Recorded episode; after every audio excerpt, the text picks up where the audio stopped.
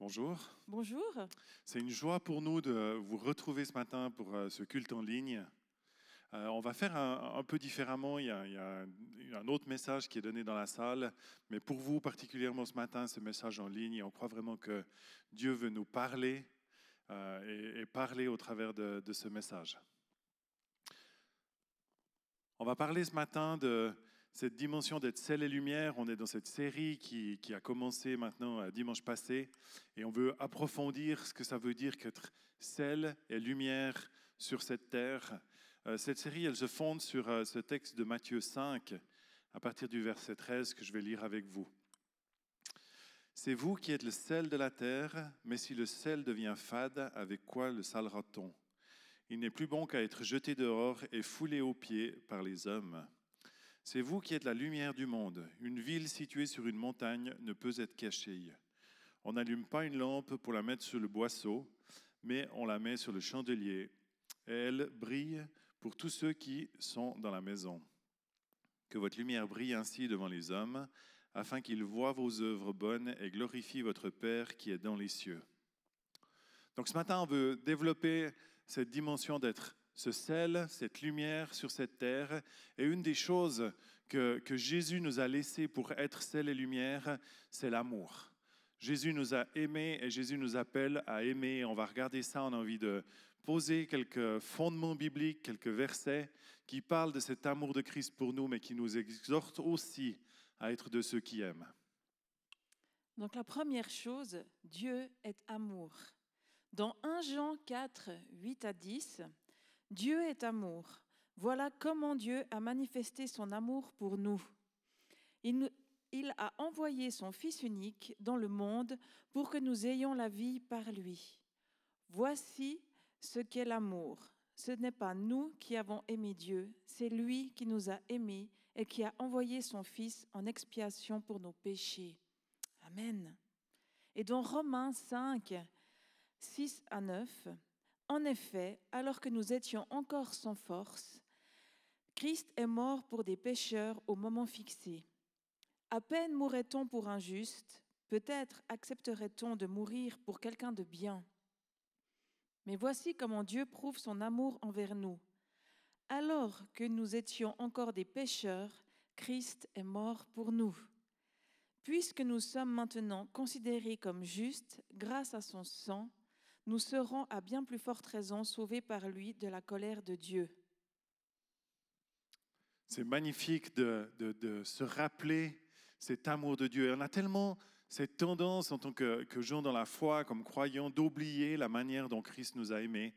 Euh, finalement, cette relation, ça devient presque quelque chose de normal et on oublie que ça lui a coûté sa vie pour que nous puissions être libres de vivre dans cet amour, d'avoir une relation d'amour avec lui et puis finalement d'avoir une relation d'amour avec les autres, parce que c'est à ça qu'on est appelé. Jésus s'est pas juste contenté de nous aimer, mais il nous a appelés à être amour. Et on voit ça dans Jean 13, les versets 34 à 35. Je vous donne un commandement nouveau, aimez-vous les uns les autres, comme je vous ai aimé. Vous aussi, aimez-vous les uns les autres. C'est à cela que tous reconnaîtront que vous êtes mes disciples, si vous avez de l'amour les uns pour les autres. Donc il y a cette exhortation de, Christ de dire, et eh, je vous ai aimé, et maintenant c'est à votre tour d'aimer. C'est à votre tour de vous aimer les uns les autres. Et là, Christ n'utilise pas cette dimension d'être sel et lumière, mais il utilise cette dimension d'être disciple. Et un disciple qui manifeste Christ, c'est un disciple qui aime. Du coup, il brille.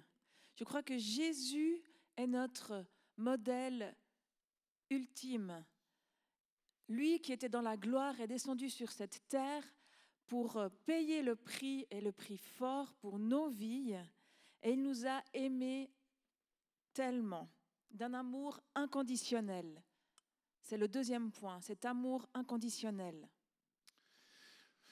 Donc c'est vrai que ce matin, on va regarder à quelques points de l'amour de, de, Christ, la manière dont il aime et la manière dont il nous appelle à aimer, parce que finalement c'est ça, d'être des disciples, c'est ressembler à Christ et comment finalement vivre sur cette terre en tant qu'être humain. Hein. On est des humains, on n'est pas, on pas devenu euh, Dieu, mais Dieu en nous nous donne la capacité d'aimer. Alors on va regarder à quelques dimensions de l'amour de Christ. Et comme ça a été dit, c'est cet amour inconditionnel. Euh, la première chose de l'amour inconditionnel, c'est que c'est un amour qui ne dépend pas des actions ou des réactions de l'autre.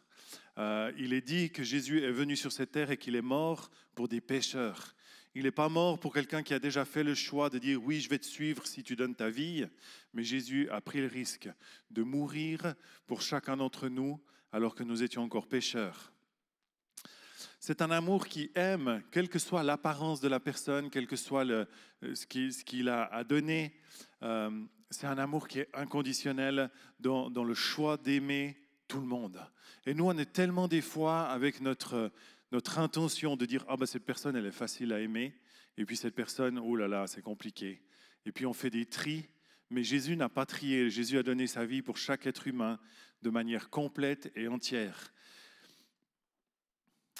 peu importe nos actions, peu importe peut-être dans un premier temps notre absence de, réaction à cet amour, Christ a pris le risque de donner sa vie. Notre amour humain, il se limite à ce qui vient en retour. Et si le retour est froid, notre amour se refroidit. Mais l'amour de Christ, peu importe le retour, il reste un amour passionné, un amour complet, un amour qui est, qui est chaud jusqu'à la fin, et je crois vraiment que cet amour agapé euh, dont Dieu nous a aimés, dont Christ nous a aimés, c'est un amour qui ne change pas, peu importe la réponse qu'on y apporte. J'aimerais dire aussi que peu importe le fait que tu aies euh, péché ou pas péché, Dieu t'aime. Dieu continue à t'aimer. Il n'est pas là en train de dire, oh, bah, cette fois, tu es retombé, c'est fini, mon amour se limite, mon amour s'arrête. L'amour de Dieu est inconditionnel. Et là, j'aimerais donner une petite note pour les parents, par exemple. Je crois que c'est important, lorsque nos enfants font une erreur, commettent un péché, de continuer à les aimer justement inconditionnellement. Parce que je crois que lorsqu'ils se sentent accueillis et bienvenus dans la famille alors qu'ils ont fait des erreurs, eh bien, ils vont aussi pouvoir se sentir accueillis et aimés. Et c'est ce que l'on doit vivre en tant que peuple de Dieu, tellement important. Mais pour vivre cet amour inconditionnel, je crois qu'avant tout, on a besoin, avant de pouvoir le transmettre, de le multiplier, on a besoin d'être réconcilié avec le Père, notre Papa céleste. Jésus, il désire guérir nos vies nos cœurs, afin que l'on puisse aimer comme il aime. Parce que si je pars juste de ma personne et que j'essaye d'aimer l'autre comme je pense, il y a forcément des fois des, filtres, des choses, des blessures qui ont, qui ont affecté. Et je peux donner une pique à quelqu'un en lui disant peut-être un petit reproche, en disant je rigole, mais en fait, c'est pas de l'amour inconditionnel. Et pour pouvoir le transmettre, on a besoin d'être rejoint par notre Père céleste. Et forcément, quand on grandit, nos parents, ils sont pas parfaits. En tant que parents, on n'a pas été parfait. On fait plein d'erreurs. Et en fait, on ne peut pas combler nos enfants complètement. Il n'y a que Dieu qui nous comble entièrement. Et en fait, c'est important d'aller chercher vers Dieu cette guérison, de dire, là Jésus, j'ai besoin de toi. J'ai besoin que tu viennes me visiter. Parce que je crois qu'on a tous besoin de reconnaissance et on ne peut pas aimer librement si on n'est pas guéri entièrement. Mais en même temps, on est en chemin et je crois que toute notre vie, on va continuer de grandir. Mais laissons-nous interpeller par ce que Dieu est en train de toucher dans nos vies. J'aimerais vous donner un exemple. Peut-être par exemple quand j'étais petite, c'est un exemple, c'est pas ce que forcément j'ai vécu. Hein. Eh ben, j'avais pas l'attention de mes parents. Je vais croire que Dieu, en fait, il s'intéresse pas à moi. Ça, c'est un mensonge qui vient avec le fait que quand j'avais besoin d'attention, que mes parents regardent que, j'étais là et que j'existais, eh bien, peut-être le mensonge qui va venir, c'est ça. Dieu, en fait, il ne s'intéresse pas à moi. Ce qui est un mensonge, on est d'accord. Et j'ai besoin de pardonner à mes parents ce manque-là, de renoncer au mensonge que j'ai cru à ce moment-là et que Dieu ne s'intéressait pas à moi, et puis d'accueillir sa vérité. Il m'aime et il aime passer du temps avec moi. C'est un exemple, mais il y en a tellement d'autres où on a besoin d'être rejoint. On ne l'est pas toujours et il n'y a que Dieu qui vient nous rejoindre. Donc j'aimerais t'encourager aussi à chercher cette profondeur. Peut-être que Dieu ce matin veut te rappeler une personne ou mettre sur ton cœur une personne que tu es appelé à aimer de manière inconditionnelle. Peut-être que tu as vécu ton parcours, il y a quelqu'un que Dieu avait mis sur ta vie et puis tu as comme laissé tomber en te disant, ben, il n'est pas aimable, il ne répond pas à cet amour que j'ai à lui donner. Et je crois que Dieu ce matin veut comme venir rallumer cette, cette flamme de l'amour pour des gens qu'on a, a mis de côté. Et je t'invite à vraiment rester euh, attentif, à vraiment rester sensible à ce que l'Esprit de Dieu veut te dire ce matin, parce que je crois que Dieu veut réveiller dans ton cœur cette capacité d'aimer, redonner cette capacité d'aimer. Ce n'est pas par nos propres forces, c'est seulement en lui qu'on peut être capable d'aimer de manière inconditionnelle. J'aimerais juste ajouter, euh, pendant qu'il parlait, je crois vraiment qu'il y a plusieurs personnes qui, le Seigneur est en train de te donner des idées, de te dire, mais écris-lui, euh, dis-lui ceci ou cela. Et je crois que ça vient vraiment de Dieu.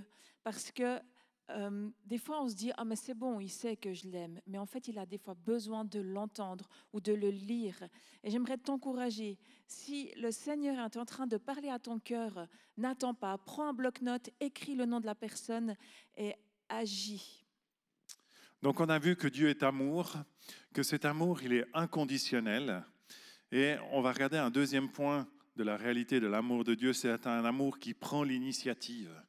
Et comme on l'a lu dans ces textes du, début, euh, Dieu a pris l'initiative de, donner son Fils euh, en disant, ben, tu es libre, tu es libre, mais je prends le risque de, le faire. Euh, c'est un amour qui va au devant de l'autre. L'amour de Dieu te précède. C'est aussi un amour qui n'attend pas en retour ou qui est un mot gentil, qui est un geste d'affection pour donner. Dieu t'aime. Peu importe ton attitude, peu importe ce que tu as fait, peu importe le temps que tu as passé avec lui dans sa présence durant cette semaine, Dieu t'aime. Et on a un ennemi qui veut toujours nous faire croire que l'amour de Dieu est conditionnel, que l'amour de Dieu ne prend pas l'initiative et que si tu n'as pas pris assez de temps avec Dieu, que si tu t'es arrêté dans ta relation avec lui, Dieu a arrêté de t'aimer. J'aimerais te dire ce matin, c'est un mensonge. Dieu t'aime, Dieu a pris l'initiative et il continue à prendre l'initiative de t'aimer, peu importe là où tu es aujourd'hui, peu importe ce que tu vis aujourd'hui, parce qu'il est le Dieu. Euh, il prend l'initiative même s'il n'y a aucun signe euh, de notre part qu'il y invite. Euh, il va vers, il ouvre une porte, il donne sans forcément attendre quelque chose en retour. Et c'est vraiment une richesse de comprendre que Dieu prend l'initiative dans l'amour. Cela me fait penser au témoignage de David Wilkerson, qui était un pasteur et qui allait dans la rue à, je crois, à New York, et il avait euh, à cœur euh, toutes ces bandes euh, qui se montaient la tête les uns contre les autres, ils se tuaient. Et il a trouvé un chef de gang qui s'appelait Nicky Cruz. Et il a investi dans sa vie, il a commencé à l'aimer. Et ce gars était tellement fermé parce que tellement blessé. Il avait vécu des choses horribles dans son enfance.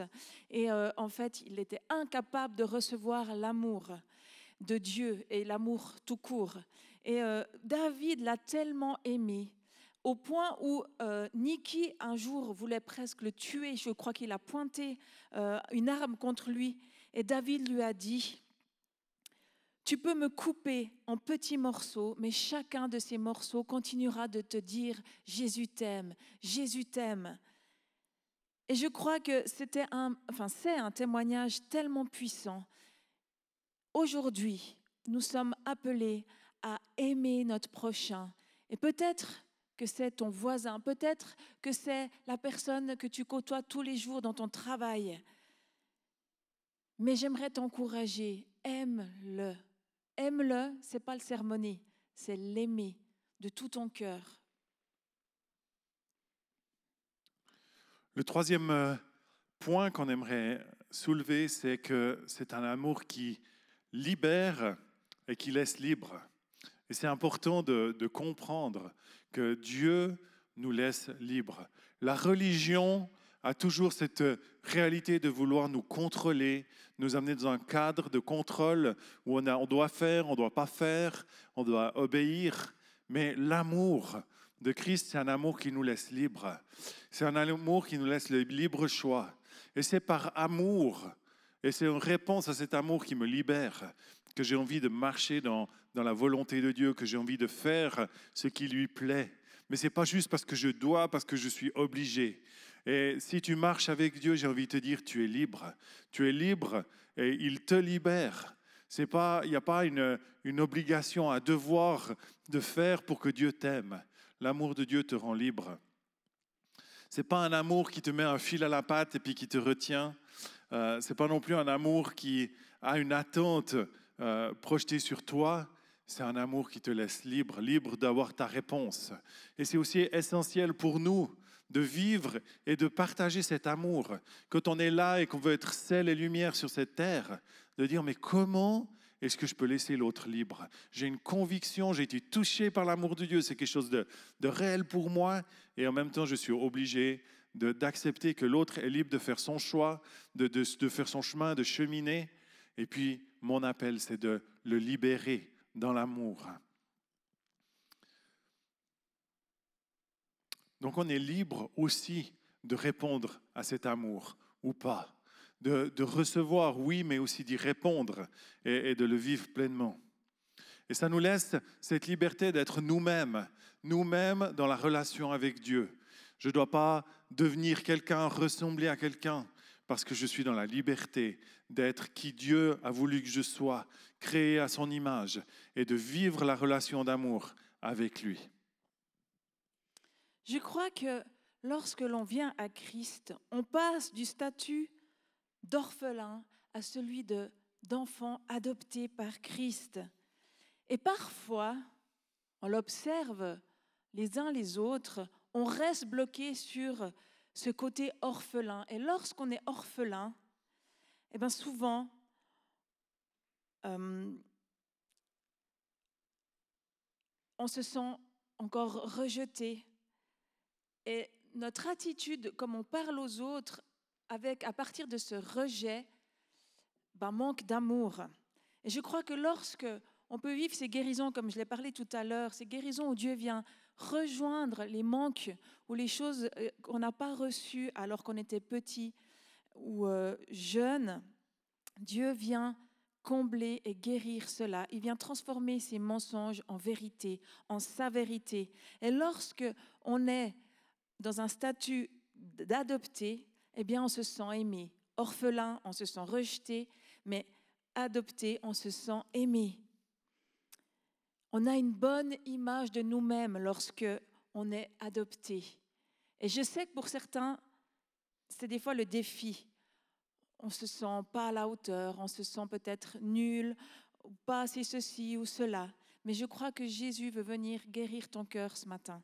Il veut venir transformer ta vie pour que tu sois ce fils et cette fille adoptés en lui pleinement et où tu peux donner cet amour inconditionnel, donner cet amour libre qui libère en fait, sans amener la condamnation sur l'autre, mais en aimant parce que tu sais qui tu es, parce que tu sais combien tu es aimé toi-même. Ensuite, l'amour de Christ pour nous, c'est un amour qui est centré sur le bien de l'autre. Les intérêts de l'autre passent en premier. Christ, au moment où il était dans le jardin de Gethsemane, il savait exactement ce qui allait venir, il savait qu'il allait passer devant les tribunaux de ce monde, qu'il allait être, recevoir des coups de fouet, qu'on allait lui mettre cette épine, cette couronne d'épines, qu'il allait être cloué à la croix. Et ce qui a été sa, sa conviction de continuer à avancer, c'est l'amour. À tout moment, il aurait pu renoncer, à tout moment, il aurait pu dire stop.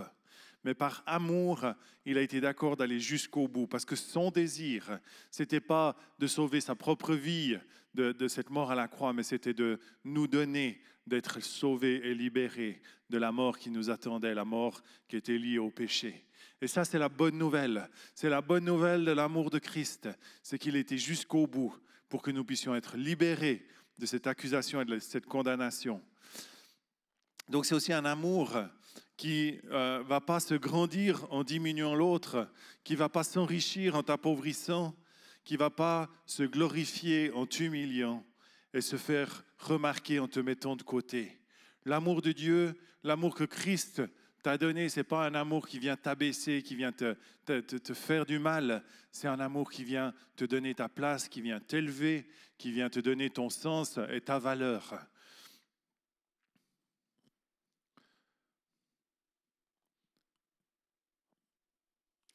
Je crois que c'est important de pouvoir demander au Seigneur qu'il nous montre l'or chez l'autre. Pourquoi? Parce que parfois, avec nos filtres, on a peut-être de la peine à aimer certaines personnes. Certaines personnes, c'est facile, et d'autres, eh ben, ça vient nous chercher dans notre caractère. C'est peut-être euh, des choses qui heurtent des choses dans notre être profond. Et j'aimerais t'encourager ce matin Demande à Dieu, Seigneur, est-ce que tu peux me montrer avec tes yeux l'or que chez cette personne?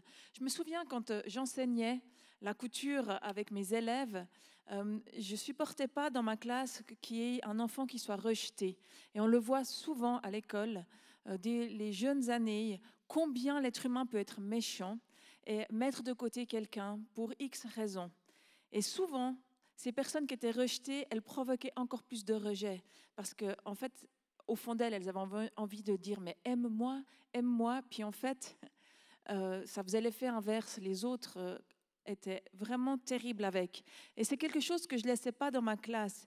Et, souvent, je disais au Seigneur, mais montre-moi l'or qui est chez cette personne. Et j'essayais de la mettre en avant, de valoriser ce que je voyais, ce que Dieu avait déposé dans sa vie. Et vous savez quoi, ça peut faire la différence ça peut vraiment faire la différence dans les personnes que vous côtoyez, de dire, mais Jésus, montre-moi l'or qui est là, et de leur révéler, parce qu'on a tous besoin euh, d'être aimés, d'être encouragés, d'être valorisés. Et Dieu vient construire, mais quand quelqu'un aussi en face nous le dit, eh bien, c'est euh, profond et ça peut toucher nos cœurs, ça peut changer nos vies radicalement. Donc ce qu'on peut dire euh, en, fin de, cette liste, c'est que l'amour de Christ, c'est le vrai et véritable amour pour chacun de nous. C'est la base de l'amour. Et euh, de cette base de l'amour que Christ nous a donnée, on, peut être capable d'aimer et de donner à l'autre. Et Paul nous fait une, liste dans 1 Corinthiens 13 de ces, ces valeurs qui sortent de l'amour, de ce que l'amour est. Et il est dit, l'amour est passion, l'amour est serviable, il n'est pas envieux, l'amour ne se vante pas, il ne s'enfle pas d'orgueil, il ne fait rien de malhonnête, il ne cherche pas son intérêt, il ne s'irrite pas, il, il ne médite pas le mal. Il ne se réjouit pas de l'injustice, mais il se réjouit de la vérité. Il pardonne tout, il croit tout, il espère tout, il supporte tout. L'amour ne succombe pas. Jamais, que ce soit les prophéties, elles seront abolies, les langues, elles cesseront, la connaissance, elle sera abolie. Car c'est partiellement que nous connaissons, c'est partiellement que nous prophétisons. Mais quand ce qui est parfait sera venu, ce qui est partiel sera aboli. L'amour, c'est ce qui va rester. L'amour, c'est central. Et on voit dans cette liste de ce qu'est l'amour que on retrouve ces mêmes valeurs que ce qu'on a dit tout à l'heure, de la liberté, du bien de l'autre, de prendre l'initiative, d'un amour qui prend l'initiative, d'un amour qui est inconditionnel. Et ce matin, j'aimerais nous encourager à comme ça a été dit, laisser nos cœurs être restaurés et guéris, parce que c'est essentiel. On ne sera pas capable de, vivre pleinement l'amour que Dieu nous demande si nos cœurs ne sont pas guéris et restaurés. Et vous savez, une des proies, une un des objectifs de l'ennemi, c'est de nous briser dans notre capacité de recevoir l'amour et de donner l'amour. Et c'est pas pour rien qu'il s'attaque aux familles, c'est pas pour rien qu'il s'attaque aux relations, c'est parce qu'il sait que si nos cœurs sont blessés, que si nos cœurs sont fragilisés dans ce domaine de l'amour, alors on n'est plus capable de recevoir l'amour de Dieu, on n'est plus capable de donner l'amour. Et c'est ce que Dieu nous a donné de plus, grand, de plus puissant.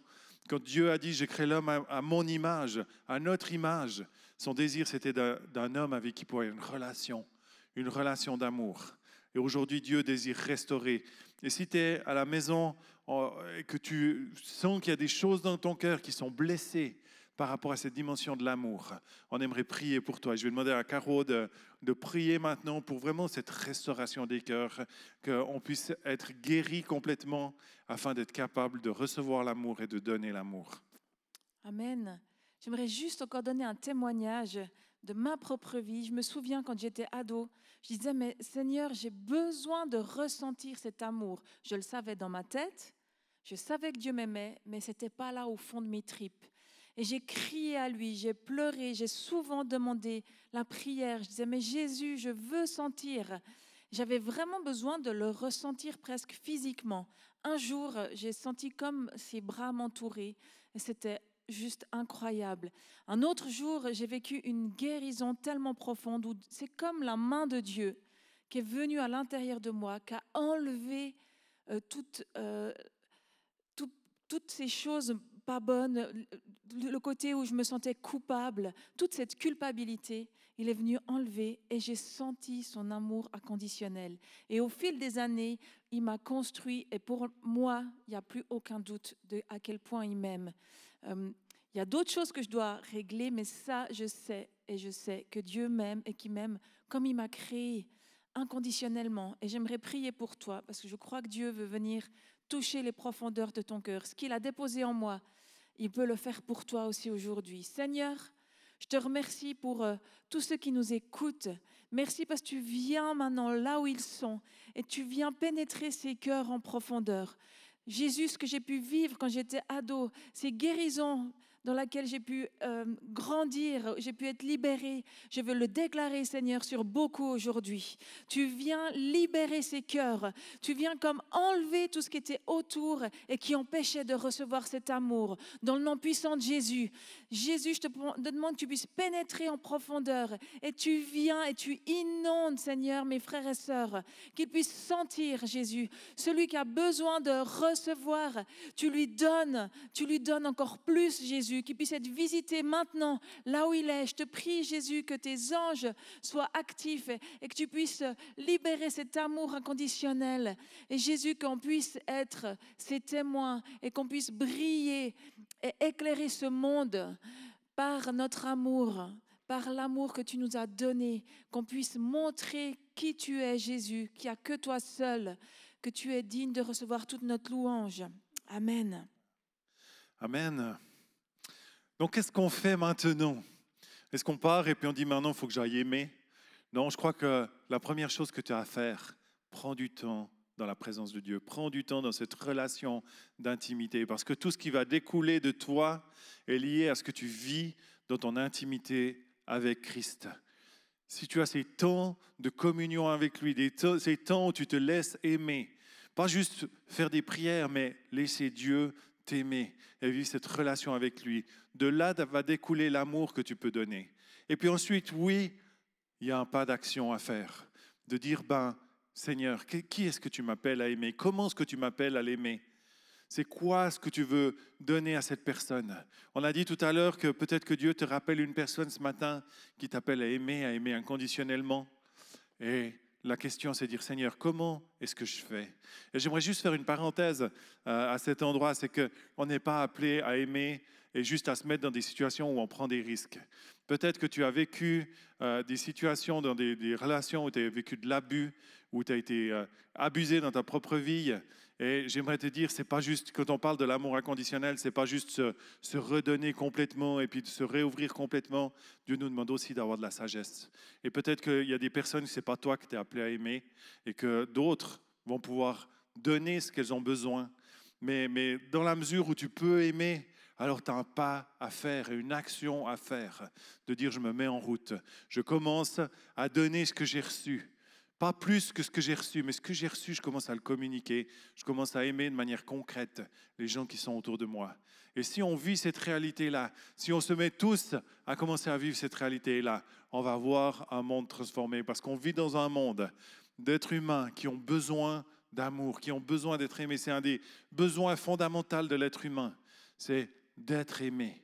Et on a reçu cet amour et on est capable de le redonner. Et on n'est pas juste capable de donner notre propre amour, mais on est capable de communiquer l'amour de Christ.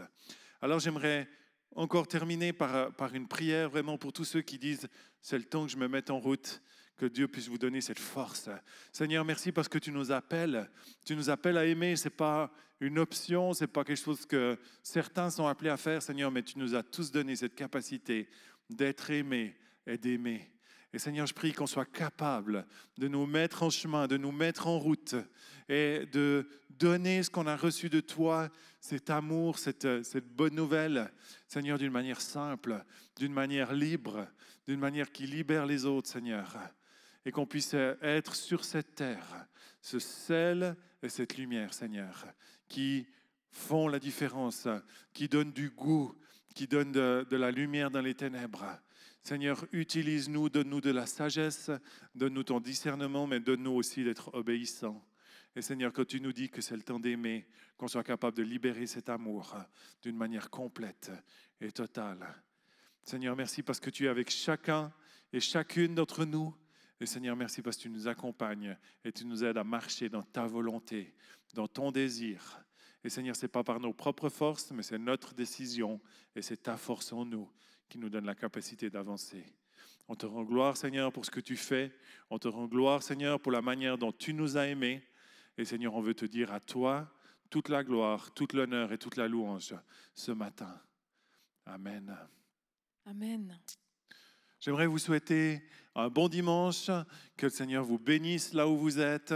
Si ce n'est pas dimanche, ce n'est pas grave, le Seigneur vous bénit aussi. Et que dans cette semaine, vous puissiez être pratique dans le fait de vivre cette communion avec Dieu, mais aussi d'aller et d'aimer autour de vous euh, et redonner ce que vous avez reçu. Parce que c'est ça le plan de Dieu, c'est ça son désir pour nos vies. Bon dimanche, que le Seigneur vous bénisse. Bon dimanche.